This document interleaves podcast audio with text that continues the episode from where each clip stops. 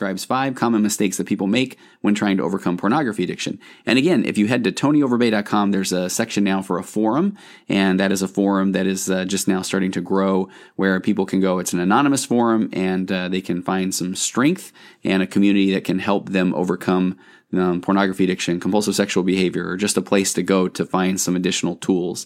And that is a free forum. Again, that's on tonyoverbay.com. A little bit of a shorter episode today, so if you don't mind, I was just kind of feeling, um, I'm feeling it. I'm feeling good about uh, just wanting to to say thank you. Um, that I'm just so glad that you're here. Seriously, I, I, had an opportunity to speak at a couple of different places this weekend. I ran into some people just um, out and about that uh, that are listening to the podcast. And I honestly, at times, I just don't feel worthy of the nice words that people are saying about the virtual couch. So thank you, thank you, thank you. I appreciate it, and I know that everybody isn't going to like everything that I say or all the guests that I have on, but for the most part, uh, the feedback has just been phenomenal. And I and I continue. I want to welcome your questions, your suggestions for future podcast guests, and uh, just grateful for that support and for people spreading the word. If you've listened a lot, you hear me talk about several topics kind of over and over, these soapbox topics.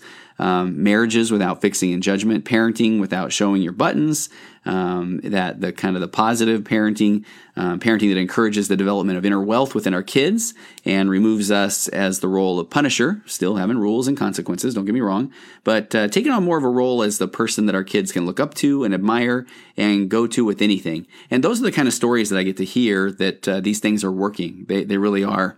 And I'm just, I'm beyond grateful for those who are implementing positive change in their relationships um, and in their parenting and that are raising their own emotional baseline because honestly, I feel um, I, I, just kind of believe that the more that we learn about the positive effects on couples communication through techniques like EFT, emotionally focused therapy, or parenting techniques like the nurtured heart, and these aren't the only ones; these are the ones that I'm passionate about. That we really can kind of generate change at a at a larger level.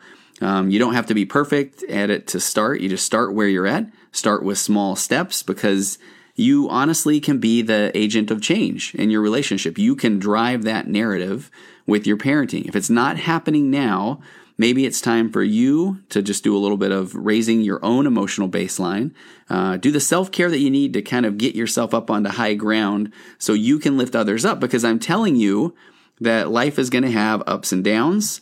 Um, you know, again, I always go back to this uh, the book, The Road Less Traveled. Life is going to be difficult, but as soon as we kind of embrace and understand that life is going to be difficult, that's when we can transcend it. And that's when we can kind of say, okay, you bet it is.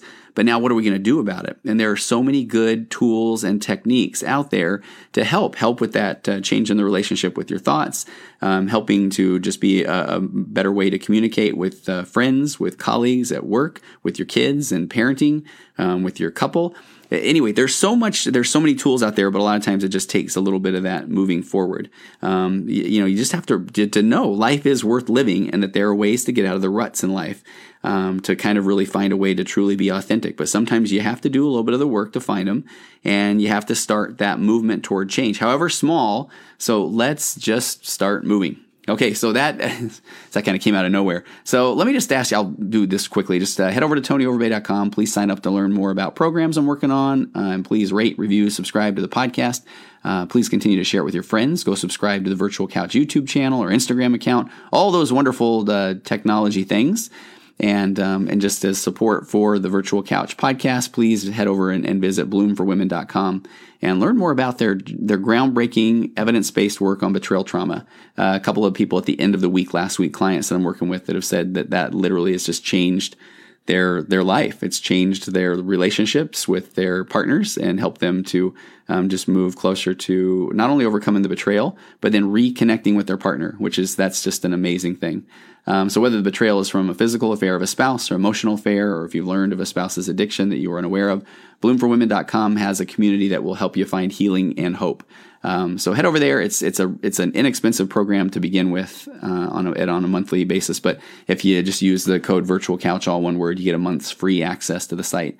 And then of course, please continue to visit Eli's E L I S dash extracts e x t r a c t s dot com and use coupon code Virtual Couch, all one word there for twenty five percent off their all natural organic shave creams that are scented with essential oils. All right, let's talk about the podcast today. Um, my guest is Heather Robinson, and Heather runs a site called halfsizeme.com.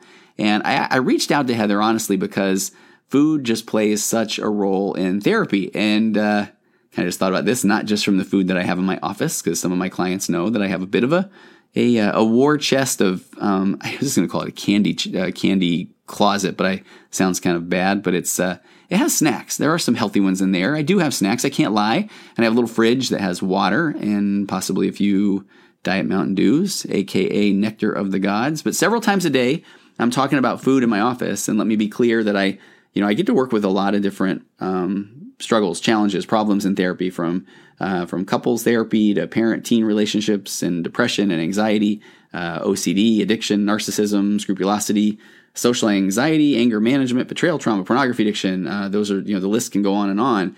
But if somebody comes to me with an eating disorder, um, anorexia, bulimia, uh, I typically refer out just because I know that there are therapists in the world who are better equipped and trained to work with that population. Um, just like, and I think I've mentioned in the past, I did some work in my um, in grad school working at a, a, child abuse prevention council and working with doing some kid therapy, and I knew that that wasn't my passion. I have four kids and I love being a dad. Can't wait to be a grandpa. All that good stuff. Um, but I know that there are therapists out there that feel called to work with kids. So I so I I don't. Um, but same with um, the eating disorders. I typically that's something that I had referred out to. Although then, if you listen to the podcast a few months back with Caitlin Markham um, on eating disorders, she helped me change my view on eating disorders, looking them at more as disordered eating and just basically people's relationship with food. And so in that realm, I can definitely work with that. But food plays such a role in our lives um, because here's the bottom line: we have to eat. So if you are talking about addiction to alcohol or drugs or gambling or pornography, these are things that we can live without. Um, you know, you won't die without uh, gambling or pornography, that sort of thing, but you will die if you do not eat. So that's what makes the food such a challenge, plus the fact that it is very yummy. So in my office, I work with people who are struggling with whether it's comfort eating or therapeutic eating or shame eating. And in all these scenarios, um, we're not talking about eating too much celery. Typically, it's it's food that uh, that can be and is detrimental to our health as well. So, um, and Heather is somebody who has been there.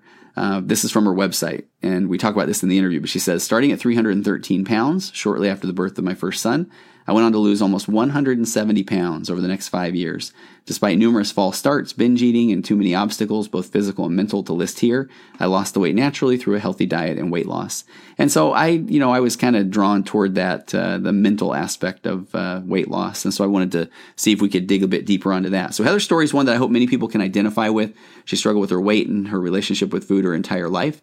And now I, I think she said she's six years at maintaining her goal weight and she has programs on her website to help people as well as a support forum, I believe. But uh, but my goal was, of course, to hear a story that I hope many listeners can identify with. And if food isn't your problem, hopefully it'll give you a little more empathy for what people around you are struggling with. If their relationship with food is a negative one, if that's kind of one of their struggles or what they're going through, um, telling them just to knock it off or don't eat that isn't really going to help because. And I don't think this will surprise anybody. Um, I can guarantee that they've thought of that and tried that, but it hasn't worked. So I did try and dig a bit deeper on the psychological aspect of Heather's mighty change of heart, um, her change of her relationship with food, and uh, she gives some really good info. And, and then we do a little bit of a rapid fire round where we take on everything from um, I don't know uh, food plans and uh, going to the doctor and and what doctors say that are discouraging and that sort of thing. So make sure you stop by Heather's site. Again, it's halfsizeme.com. And I have to tell you, she's, she's kind of a big deal in the world of podcasting. And I was just, I was really, I love it when she responded right away um, when I reached out to her and she scheduled the interview immediately, which I was again grateful for. And off camera and off mic, she was just beyond gracious with her offer to come back on whenever I, I needed her to or wanted her to. So, all right. I hope you enjoy my interview with Heather Robinson. Oh, and before I forget, this interview is on the Virtual Couch YouTube channel. So you can head up there, and while you're there, please hit the subscribe button. That would uh, that would be a wonderful thing. So here we go with Heather Robinson, creator of the site halfsizeme.com.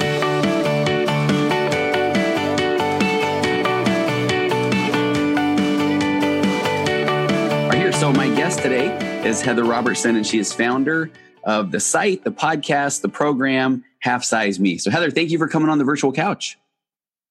Oh, thank you for having me, Tony. I appreciate it. Yeah. So, and I know, I know you again. I'm, I'm, I'm so flattered that you're on the podcast. I know you've, uh, you do a lot of this. So, are you okay with just briefly sharing your story? Absolutely. So, how far back do you want me to go? So- well, of course, as I'm a therapist, you know, go ahead and uh, lay down and uh, let's talk about your mom and dad, right? So, you, you don't have to go yes. that far back. And you have a great video on your site, by the way, in your YouTube channel that does put it pretty succinctly. So, you know, just kind of your your general story of uh, your journey. Absolutely. So, so I can't really remember a time where I didn't struggle with being obese or morbidly obese. Uh, ever since I was a young child, I started binge eating around the age of eight, mm. um, and my weight yo-yoed all through my life. I did all kinds of diets, weight cycled, and it wasn't until twenty, uh, well, when my son was uh, going to be born, two thousand six that I decided to start treating this whole weight loss thing differently. Um, I really focused on maintenance, sustainable habit change. And I lost weight in between three pregnancies and having three boys and hitting my goal weight in 2012. And what I have done with that is since I figured out a way to do this in a sustainable fashion, is I started a podcast to help keep me accountable, help educate other people, give them hope and inspiration that this can be done. Um, and I've been maintaining my weight loss since 2012. But for me, every day is a gift because I know what it's like to live in that in, in obesity and not having full range of motion with my body and I feel like it's a way for me to kind of give back and to help others find that same success for themselves. Great. And then you talk, Heather, on your uh, in the video. It says that you peaked at um, 313 pounds, right? Yeah. yeah, yeah, I did. Now, and ironically, uh, I, I run this race, uh, this Super Bowl of ultra marathons, uh, whenever I can, and, and my number I always choose is three thirteen. I don't know if there's any coincidence there. if that was meant to be 13's always been my favorite number I, I don't know but anyway uh, it, there's a moment where you said it was your it was your most humiliating moment um, do you remember that that part of the video yeah there was a lot of times i had humiliating moments but the part that really i think hit me hard um, was well two come to mind. One when i went into to have my first obgyn appointment with my doctor and i always wanted to be a mom. I was always excited mm. about having a kid and wanting to be a good mom and I walked in and, and he's like, What's the highest weight you've ever been? And I said, Well, 290 pounds is the highest weight I had ever been to that at to that point. And he said, Well, we're starting there. And I really don't want you to gain any weight during this pregnancy. And wow. I just cried and sobbed yeah. and I just felt so low because all I had ever done, Tony, was gain weight. I mean, that's what I yeah. I knew how to yeah. do. Yeah. Um, now to tell a pregnant woman don't gain weight is like you know asking her no. asking her to do a feat of impossible, right? Um, that was number one, and that's I think the moment when I decided my life had to change at some point. Like that, I could not keep doing this forever and ever and ever. Um, and then the second most humiliating point was when I had had my son. And I had gotten over to a number I never thought I would see, which you had mentioned it, it yeah. was 313. I never thought I would see myself go over 300 pounds. And when I saw that, and after having nursed him and been home for six or eight weeks, whatever it was, I thought for sure my weight would have come back under 300. Uh-huh. But seeing it stay above that just was crushing. Um, my home scale that I had at that time didn't even go up to 300 pounds. So I had to go buy a new scale. And I just, again, sobbing and just feeling completely defeated. And like the weight of the world is sitting on your chest. Like you just think to yourself, I'm never going to come out from underneath of this. And yeah. that's how I felt. Well, and, and, and, a super quick comment too that that uh, episode with the doctor. I have a lot of uh, my clients that talk about not even wanting to go into the doctor just because of that scale or what the uh, feeling like they're going to be shamed for their weight. Did you did you have that experience um, throughout your life? Over and over and over again. I can't tell you. I'm thankful I dealt with my weight at a young enough age that I probably didn't have a reason. You know, a lot of times people wait till their 40s, 50s, 60s to start seeing the doctor because there's issues that are yeah. creeping up, right? Medical sure. issues. But but they're always loath to do it because they know their weight's going to be brought up. And so um, for me, I was fortunate in that I got pregnant when I was 30 and I feel I missed getting a lot of the issues that would have forced me to go see the doctor like heart issues okay. or diabetes. But but yeah, no, if I could avoid going to the doctor, the OBGYN, anybody who was going to weigh me, I would. And I tell my coaching clients and I tell my listeners, set your boundaries with the doctor from Thank the get go. Yeah. Okay. Yeah. What do you say? Okay. Yeah, when you see that nurse, the first off, you're going to meet the nurse first. You're not going to meet the doctor. And what I tell the nurse, or what I have people tell the nurse is, you know, I'm actually currently working on healthy habits and my weight. Um, and I would really appreciate it if the doctor would not discuss that topic with me. I'm, a, I'm fully aware and I don't really want to have that conversation. Setting that precedent because the doctor kind of, I hate to say it, it's almost kind of scripted. They have to discuss it. Okay. and yeah. a lot of times it makes people feel very awkward and uncomfortable. So if you beat it to the chase and you say, okay, these are the things I'm doing. I really would like the doctor not to go through all this with me today. I'm here for a sinus infection and that's really what I want help with. Yeah. Um, you know, and I know about the weight thing. And that's the thing. It's very disheartening to somebody who's overweight or obese because they already know they're overweight or obese. They right, don't need right. someone telling them that. I've had overweight and obese doctors tell me I need to lose weight. And I'm like, well, if it was easy, you would have done it by now, right? so so my point is set the ground is you know, you put down what it is you want to discuss. Set that with them when you go in. Be proactive, not reactive. That's what I would highly encourage people to do. Okay, I love that. And I have a lot of clients that I see that uh, they have doctor's appointments for anything medications, mental health issues. And then uh, they go in and they panic, they freeze. And so I'm trying to work with people to um, write lists, record your thoughts, do whatever. I mean, that's okay. I love your advice of uh, kind of be proactive then while going into the doctor. Thank you for that. Um, the scale, I mean, I'm surprised and I, I love the fact that you you know you didn't just take the scale and throw it away i mean you know what what kind of kept you going when when you had to go get the new scale Sure. So uh, reality is reality, whether we want it to be or not. And so I can sit there and pretend I'm not over 300 pounds, or I can face that and start making changes that I can live with in order to move it down. And so when you're looking at a brand new child that you're responsible for, mm. you are now going to be educating them, teaching them, you know, it, to, to play avoidance with yourself, to, in my way of thinking, would just be in a way teaching it to your child where when we know what reality is then we can make changes and a lot of times when i was overweight i didn't weigh myself i totally okay. avoided scale.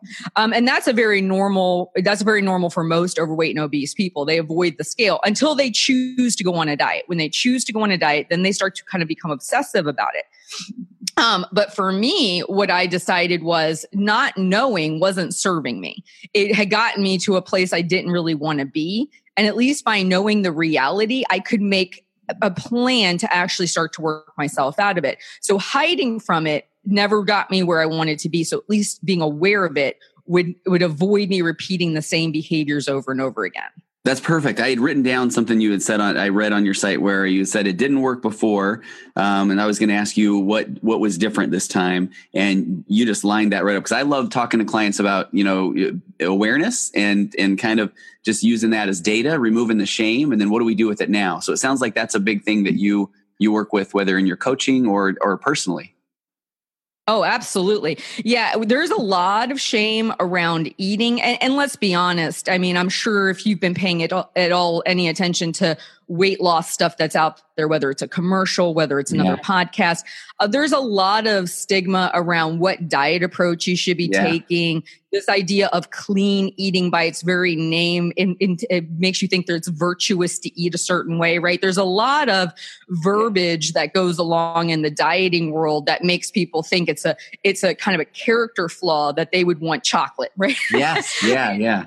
And the reality is, no, there's absolutely nothing wrong with you. Um, I am, I'm personally, you know, I'm of the mindset you should always have a fun food every single day that you enjoy. Love because it. here's what it comes down to where this got really different for me uh-huh. was I refused to handcuff myself to one diet approach. I refused to say, Heather will only be low carb. Heather will only be vegetarian vegan. Heather will only be these things. And that's what I had done in the past. That's what got me to 300 pounds. I had yo yo cycled so much with my weight that I got into a really unhealthy place, as opposed to, you know what, I'm going to eat normally. Um, I'm going to still have treats. I'm not going to forbid that. I'm going to work on my binge eating behaviors. Okay. And where the scale goes, the scale goes. But I can't do this on off thing anymore. This, I'm going to be on this diet Monday and then binge over the weekend and then get back on again Monday, which is what a lot of people fall victim to. I, I, hear that all the time, and and I love what you're saying here because even as a therapist, uh, I think that people act surprised that they say, you know, is it okay if I bring up food in here? And I think that people's relationship with food is so it can be so toxic, um, uh, and and they judge themselves, they judge themselves against others, and uh, so so you're saying no more of the on off, um, or change your relationship with food. It sounds like. Oh, absolutely. Yeah. If you still think a diet is going to fix your relationship with food, you're barking up the wrong tree. You've got to start to change your relationship with food in the sense of not condemning yourself for eating that bag of M&Ms, um, for not thinking somehow you're less, uh, you know, valuable because you had a dessert. It's mm-hmm. also acknowledging going back to the reality of weighing yourself on the scale. It also goes back to what, what is your food tendencies? What do you like to eat?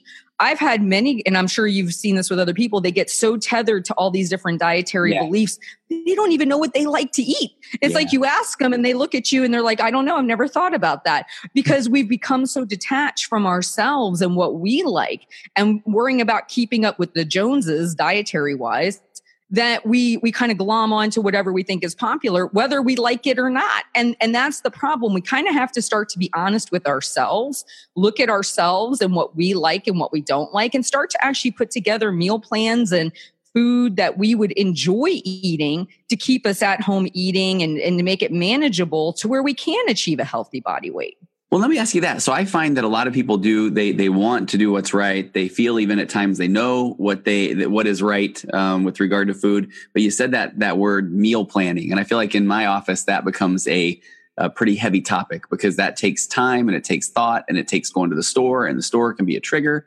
And do you have some kind of thoughts on on how to successfully meal plan? Absolutely. I'm actually putting a course together on meal planning oh, specifically, oh, but I also wrote a book on it.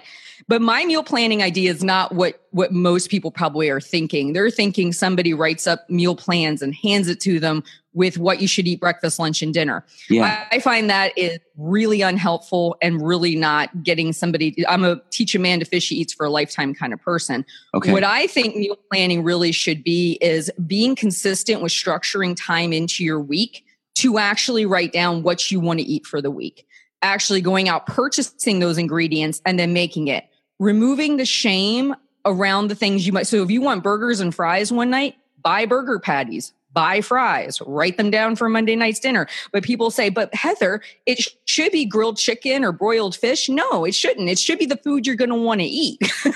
because if it's not, then you're not going to be successful, right? Yes. So meal planning, if you think about you can actually do it on the rear. What I mean by that is just keep track of all the dinners you ate for this week. Write them down. Which ones did you really like? Which ones would you want to eat again? Then reverse that process the next week and say, well, last week I had spaghetti meatballs on Monday. I had burgers and fries on Wednesday. I went out to eat on Thursday. Look at all those different meals and start to use those to help you put together a meal plan that you cook at home. Honestly, if you can get out of eating at restaurants and start uh-huh. making restaurant foods at home, you save tons of calories. It's an amazing transformation. I have one client, she does Chinese takeout at home where she literally buys all the Chinese food she likes to eat at a, a takeout restaurant, but she makes it at home. Wow. She saves so many calories because she's not deep frying. She's not cooking in lots of oil. So it doesn't have to be this complicated looking up all the recipes on Pinterest kind of thing. It really can be what is it you like to eat? And then start preparing it at home but scheduling out maybe 20, 30 minutes a week to do this. Make sure it's backed up to when you would normally go grocery shopping. Make sure the food you put on there you actually want to eat, not you feel you should be eating. And then let's be honest about eating out for a second. If right now you're eating out five times a week, a week, a week, which a lot of people do eat out quite frequently. What if you were to just pre budget four nights of eating out, drop one, make that a meal at home. And then each week, try to lower that number just a little bit because then you're going to be having better control of the nutritional value of your food. That's perfect. In, in my world of uh, working with addiction, we call it harm reduction, right? So uh, we don't have to go all or nothing. If you make progress, um, then give yourself some credit for that, and uh, and then use that data and move forward. I love it. Um, hey, so can I ask you? I had, I had reached out to a lot of uh, of the people that follow me. I, I, have a hard time saying my followers. That sounds like I'm some uh, cult leader, right? Um, but uh, but so I, I, reached out and asked some questions. Do you mind if I do a little bit of a, a rapid fire then while I've got you? I mean, I, am loving sure, everything. Absolutely. So, um, and first of all, I missed an opportunity in, on your video. You talk about three boys within three years. So I feel like there's a joke there about that's a weight loss strategy in itself of chasing small boys. I mean, was that effective as well? Yeah, they definitely keep you. But you know, it's funny. They can also produce a lot of stress eating too. Uh-huh. there. Yeah, there was times where I was like literally in the kitchen trying to eat because when you've got two toddlers and a baby all at the same time, sometimes the stress load is just yeah. so hard for a mom. Um, even though physically, yeah, you're way active because you're chasing them and you're and you're trying to keep up with them, but just the mental taxation. So a lot of what I work on is how to deal with those stressors, especially okay. for moms. Yeah. Because that stuff can really wear on you day in and day out. But yes, it, it can be a double a double edged sword, if you will. okay, so I have to I have to bring some awareness here to uh, I have four four kids. They're all teenagers or older now, but when they were little, I felt that dad need to uh, eat the leftover chicken nuggets or fries or that sort of thing, and I think that can add a, a more calories than I think we anticipate as well. Do you run into people that struggle with that? All the time. So there's a couple techniques that I use. One is called button chair food on plate, which is you literally what you can eat whatever you want. We we don't put any hold on that. But it's not eating standing up and it's not pulling stuff off of other people's plates, ah. right? So if you want your kids leftover chicken nuggets, you put them on your plate, you sit down and eat them. Most moms, it's that mind, it will for, or dads, it's that mindless eating because yeah. we're stressed, we're nervous, we're feeling kind of frustrated or whatever. But if you know you have to put it on a plate and you have to sit down and eat it, and that's and that might be the only focus that person has that week or, or couple weeks.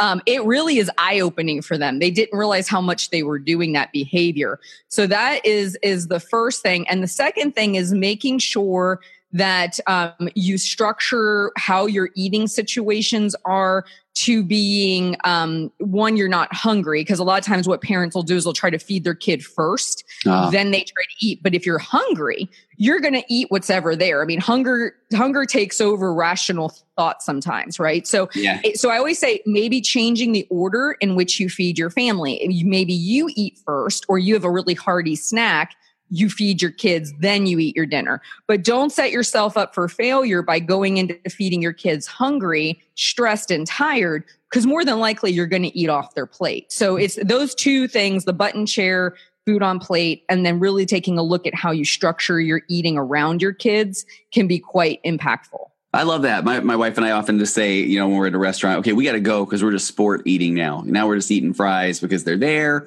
or whatever else is on the plate. I love that. Okay, you you uh, you kind of uh, led me to think of one of the questions that I got asked a lot was, what are your thoughts about uh, keeping a food diary? Are you a food diary keeper? Are you pro con? Yes, I am very, very pro on that. Um, and I'll tell you why, because it goes back to the honesty piece with your weight. Mm-hmm. You also need an honesty piece with your food. And and so that can look different for everybody. Um, I know some people who uh, who like to do old school paper pencil journaling, and they literally just like to write what they ate, how they felt, their their day progress, how things went. It's just being mindful. If we're not mindful of what we're eating, going back to the chicken nugget experience, if we're not writing those things down, and then we wonder why did we gain a couple pounds this month? Well if three out of the five days you were mindlessly eating off your kid's plate every single week, that's probably where those sneaky calories are coming in right? So so in that way it can be very very helpful. Um, with a strict you know just a straight up even habit change it can be helpful. So a lot of times people think if i food journal i should be aiming for a certain calorie target or a certain amount of macros or a certain amount of points. Like they they put these um, restrictions on themselves from the from day one. Whereas i say no let's scratch that let's actually just food journal what you eat now. Like if you're hitting McDonald's every day for lunch, write it down. Write down what you're eating. Become aware of it. Um, if you want to see the calories and that information, go ahead and journal it. But become very aware of how you eat now. Then say next week or, or two weeks later after you've done that practice, what is it I could start to do to improve this? Maybe add some vegetables to lunch, maybe add a piece of fruit to breakfast, maybe, you know, pass on the large fry and get a medium fry.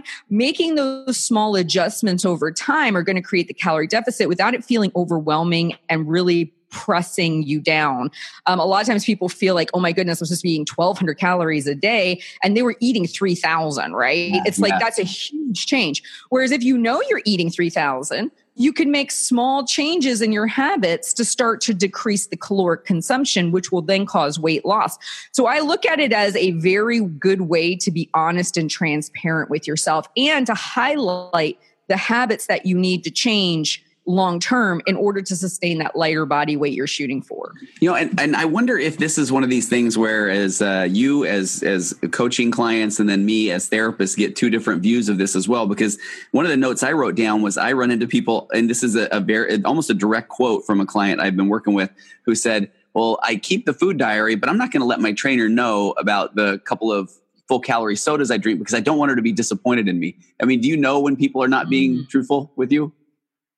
Yeah, I tell them from day one, if if we can't be honest, then you might as well not hire me. Yeah, because eh, you know, I, I and I think here's where I have an advantage versus most personal trainers. I've been 300 pounds. Yeah. I've been obese. I, I've had that life, and so I have a a built-in trust with somebody who's in that same situation.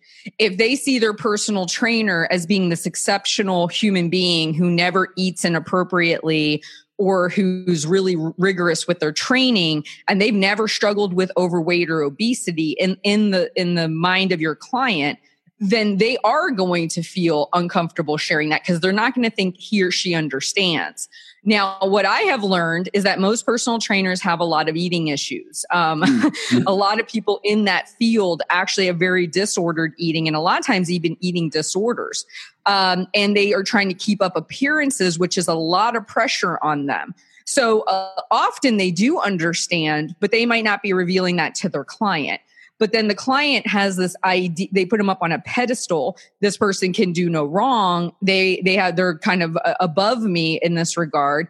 And so I want to look really good in their, in their presence. And honestly, that comes down to good communication between that trainer and that client and the trainer should be setting them straight on the fact that they probably do eat things that are off sometimes okay. and that if they are not completely honest there's no point in them working together because if that person's hiding two bags of m&ms that they're not putting in their food journal it's not serving the client and it's really not serving the trainer because the trainer's job mm-hmm. is to find what's broken and start to help them fix it. And they can't do that if they're hiding what's broken from the trainer Okay, I love it. And okay, you mentioned, uh, and I'm again in the kind of the rapid fire. Uh, you talk about in your story attending Weight Watchers, um, I, I'm curious. I had a couple of questions about what do you feel the role of accountability plays? Do you feel like people trying to lose weight in secret is one of the bigger challenges? Yeah, I I think it can go either direction. It depends on what kind of accountability you have. Um, I, I, I see accountability in a support group setting as being very helpful. I see sometimes people using things like diet bets and competitions mm. as quote unquote accountability. And I see those often backfire. So I tell people be very cautious as to how you view accountability and what kind you tap into because you want to make sure it's something that's actually helpful for you versus something that's going to to get quote unquote results but ultimately sets you up for future problems so if you're engaging in things like diet bets or gam- basically gambling your weight loss away um, or doing it for some kind of public recognition i always tell people uh, you know my experience with long-term weight maintenance because see here's the difference what are you valuing? The momentary drop on the scale to get that 20 pounds off for a cruise or whatever? Mm. Or do you want to keep it off past that point? And that's what I focus on. What happens once the cruise is over? Are you still keeping the 20 pounds off? Um, I'm about six years out now of maintaining my weight loss. To me, wow. that's more valuable than having lost the weight because the amount of regain statistics. So when we're thinking of a general support group, people of a common mindset that get it, um, it's very valuable. And and that's a, that's what a lot of people need because it's a constant battle mentally every day even when you're maintaining. So you've got to make sure you're surrounding yourself with like-minded people. But if you're doing the weight loss under the guise of i'm accountable because i have this deadline i'm shooting for and there's this competition i entered i often see that as being more destructive I, I, I appreciate you clarifying that. I actually uh, have someone doing, uh, or some there is some talk of competition and that being a negative thing, and, and I'm in my office having to process. Uh, then that brings along extra guilt or shame because then people feel like they weren't able to uh, stay motivated, even if there was money at, uh, at, at you know on the line, and and uh, kind of brings them down worse. Oh, absolutely. I I tried losing weight multiple times for weddings big events and i ended up gaining more weight before the actual thing happened because we put a lot of pressure on ourselves yeah. to be done by this date and then when we start to slip it just compounds the problem whereas i tell people having done this for all different reasons and all different ways and failed miserably many many times what I say is you really have to ask yourself at some point, what is this you want for the long haul? When you're 60, 70, 80 years of age, do you want to still be battling the same 20, 30, 100 pounds? Or do you want to have it to where you're living your life, you're maintaining the weight loss, you're able to enjoy being free of this weight for the rest of your life. That's my goal. And look at it as even if it took you five years to lose the weight or, or two years or whatever, it's an investment. It's not wasted time because then once you've learned all those habits to, to get that weight off, you now are in a good place to maintain it for the rest of your life. It's just a totally different mindset around it. Okay. All right, Heather, I know I've only got you for a couple more minutes. Let me ask you one deep dive therapist question. And then after that, I want you to put your motivational speaker hat on. Are you ready? Okay. okay. Okay. All right. Here comes the therapist. So, I, you know, I do have so many people that that just get to this point where I just hear this phrase over and over. I just need to do it. I, I just need to do it. And I feel like th- then I almost see this kind of uh, just a glazed look and then just this this shame this guilt. And so i mean you've been there. What even when you're when you see the scale at its its its uh, highest or you're in and you're about to have a kid and you talked about wanting to be the mom that is not on the sidelines. And so what was it though that i mean emotionally mentally what was it that finally got you to say i'm i'm doing it. I'm finally doing it right. So so for me again it was having my son um, I was a teacher. I used to be a middle school teacher. And what I learned about kids is that they never really care what you say, they watch what you do. And wow. so, you know, I did not want to be the parent who's telling my kid, eat the healthy stuff and I'm shoveling down several slices of pizza and eating ice cream. You know, like I, I didn't want to be living a hypocritical life from what I knew was important versus what I was doing. I wanted okay. those two things to become in line. Um, but I want to speak to the client that says, I know I just have to do it. Yeah. Where the shutdown happens and why that glazed look comes over their face is because they feel they must change everything all at once yeah. in order to get that's the piece that I really want to deliver home in this message, Tony. Okay. Um, and maybe this will kind of go into my my yeah, do hat it. on. Let's do it. Oh no. um, but but but that, that's I want to stop you right there. I want you to hear me. I want you to stop right there and I want you to understand that nothing is going to happen overnight from these changes. You are going to have to layer them in over time. And that that feeling that holds you back from doing it is because you think you got to start exercising, start eating all the correct foods, eliminating all the treats, being on some kind of regimented food plan or meal plan. And I promise you, having lived this life and having coached many people through this process, that is absolutely not true. You do not have to do it like that at all. All you have to do, and this is where I started, Tony, I got up one day and I said, What does a healthy person do? They move. That's what they mm. do. So I put my kid in a stroller and I walked him around the block. I didn't even touch my food. I just got into walking my kid around the block in a stroller. And when you're 300 pounds and you're pushing a stroller, that's work. Okay. Mm. I was doing that. Then I said, what's the next thing I could do? Oh, I know. I don't really eat that many vegetables. I buy them at the grocery store. They sit in the freezer. I throw them out because they get rot in the refrigerator, but I'm not eating them. Okay. So what if I maybe started to incorporate one more vegetable at lunch or one more piece of fruit at breakfast, bringing in quality food to my diet? Okay. And I didn't even restrict because as I mentioned earlier, I actually struggle with binge eating, which if you're, if people listening to this uh, struggle with that, they understand a lot of times dieting can bring that on because you're yeah. taking food away which brings on the impulse to want to binge. So, so I couldn't always go that direction. Sometimes it was adding food, not taking food away. But what happens, Tony, over time, you start getting physical fitness in. You start bringing all these fruits and vegetables, which adds bulk to your meals, maybe makes you feel a little bit more satisfied. The weight starts to kind of start to creep down a little bit, right? Yeah. And so somebody who's got a lot of weight to lose could be losing 5, 10, 20 pounds over the course of, of weeks and months just from making these changes to their habits. But notice I didn't wake up one day, start the eating program that somebody prescribed to me, hit the gym three or four times a week. I didn't even start going to the gym until my second son was born. So, okay. so my point is these slow, sustainable habit changes are what they need to be focusing on. And the glazed look of, oh, I just need to do this is because they literally think they've got to do it all at once. Tomorrow they need to almost be living somebody else's life in order to get there. What they don't realize is from the time somebody starts this journey to the time they get it done, if they've done it in a, in a healthy, sustainable way, they've had months, if not years of practice with these habits that have gotten the weight off to keep it off. The after part that you see that you feel you must mimic, that that took a long time to build so give yourself the same grace and give yourself the same time focus on what habit can I bring in this week or next week and slowly layer them in. And then it won't feel overwhelming and you'll start to allow yourself to make progress over time. Heather, that was wonderful. So I, I am, I, I, think that, uh, yeah, you, you, you answered, checked the motivational speaker box. I was going to say, if somebody um, now is hearing this and they're going to be motivated, which I don't see how they wouldn't be motivated. What do they do first? And you're just saying, Hey, just, just have some awareness, be honest, uh, have some movement. Don't feel like you have to do everything at once.